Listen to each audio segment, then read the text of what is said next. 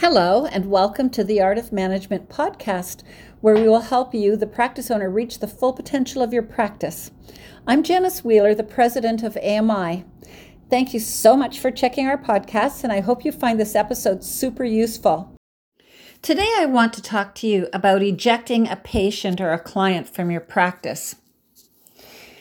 Have you ever had a patient that you would rather not have come into your practice? I'm not talking about the ones that, you know, are feeling a little grumpy or a little tired or a little ornery once in a while. Maybe they're nervous about the procedure or whatever it is you're going to do today. Maybe COVID 19 has them down being stuck in their house other than coming to see you today. Maybe financially they're having difficulties because of all that. I mean, there are a lot of different reasons why a patient may or may not be in the top form when they come and see you. However, I'm not talking about those particular kind of people. I'm actually referring to a patient who comes in and is a constant irritant from the moment they walk in the door of your practice until they leave at the end of the appointment, which, of course, is never soon enough with that kind of person. They can set you on edge and bring down the emotional tone of the whole office and lower the service level to the rest of your patients that day because everybody's feeling grumpy. They say things like, Where did you say you got your degree? Or, Why can't you run on time? Or, how about this one? Whose vacation am I paying for anyway? And then you might hear things like, You're hurting me. Your staff is rude to me. Your lack of parking facilities is a pain in the butt. Your fees are too high. Have you ever considered redecorating your office? It's really ugly. I hate coming here.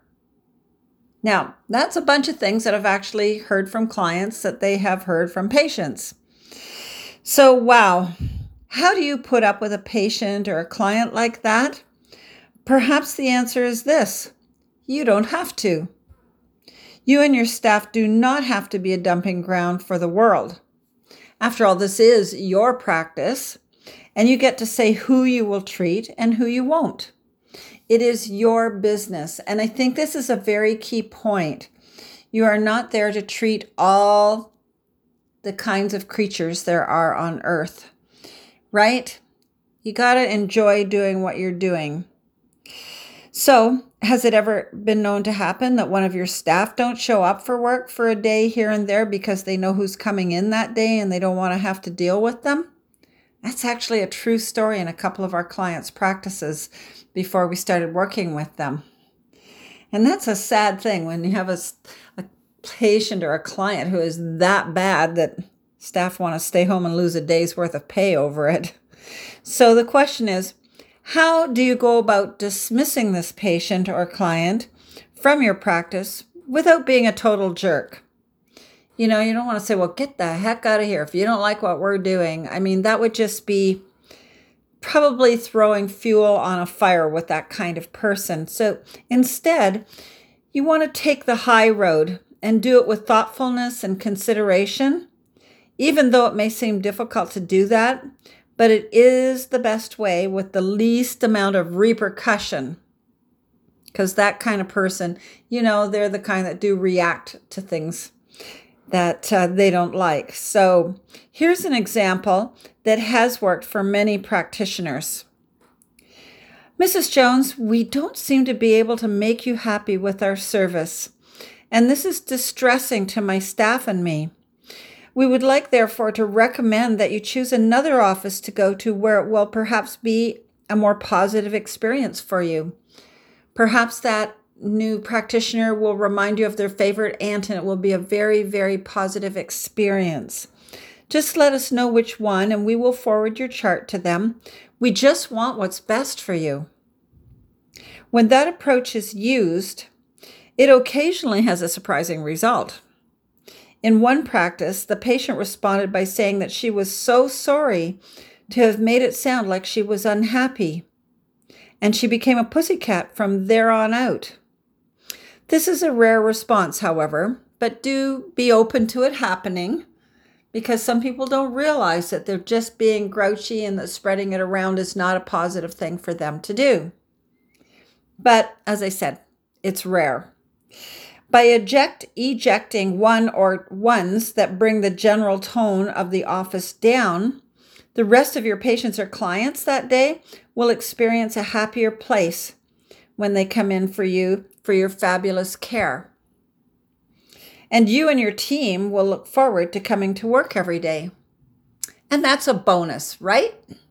So try this out and don't be shy.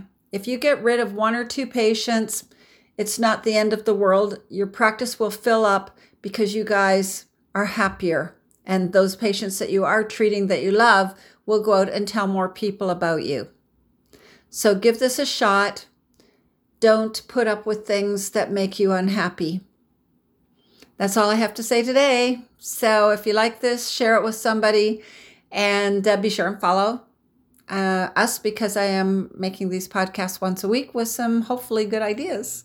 Bye for now.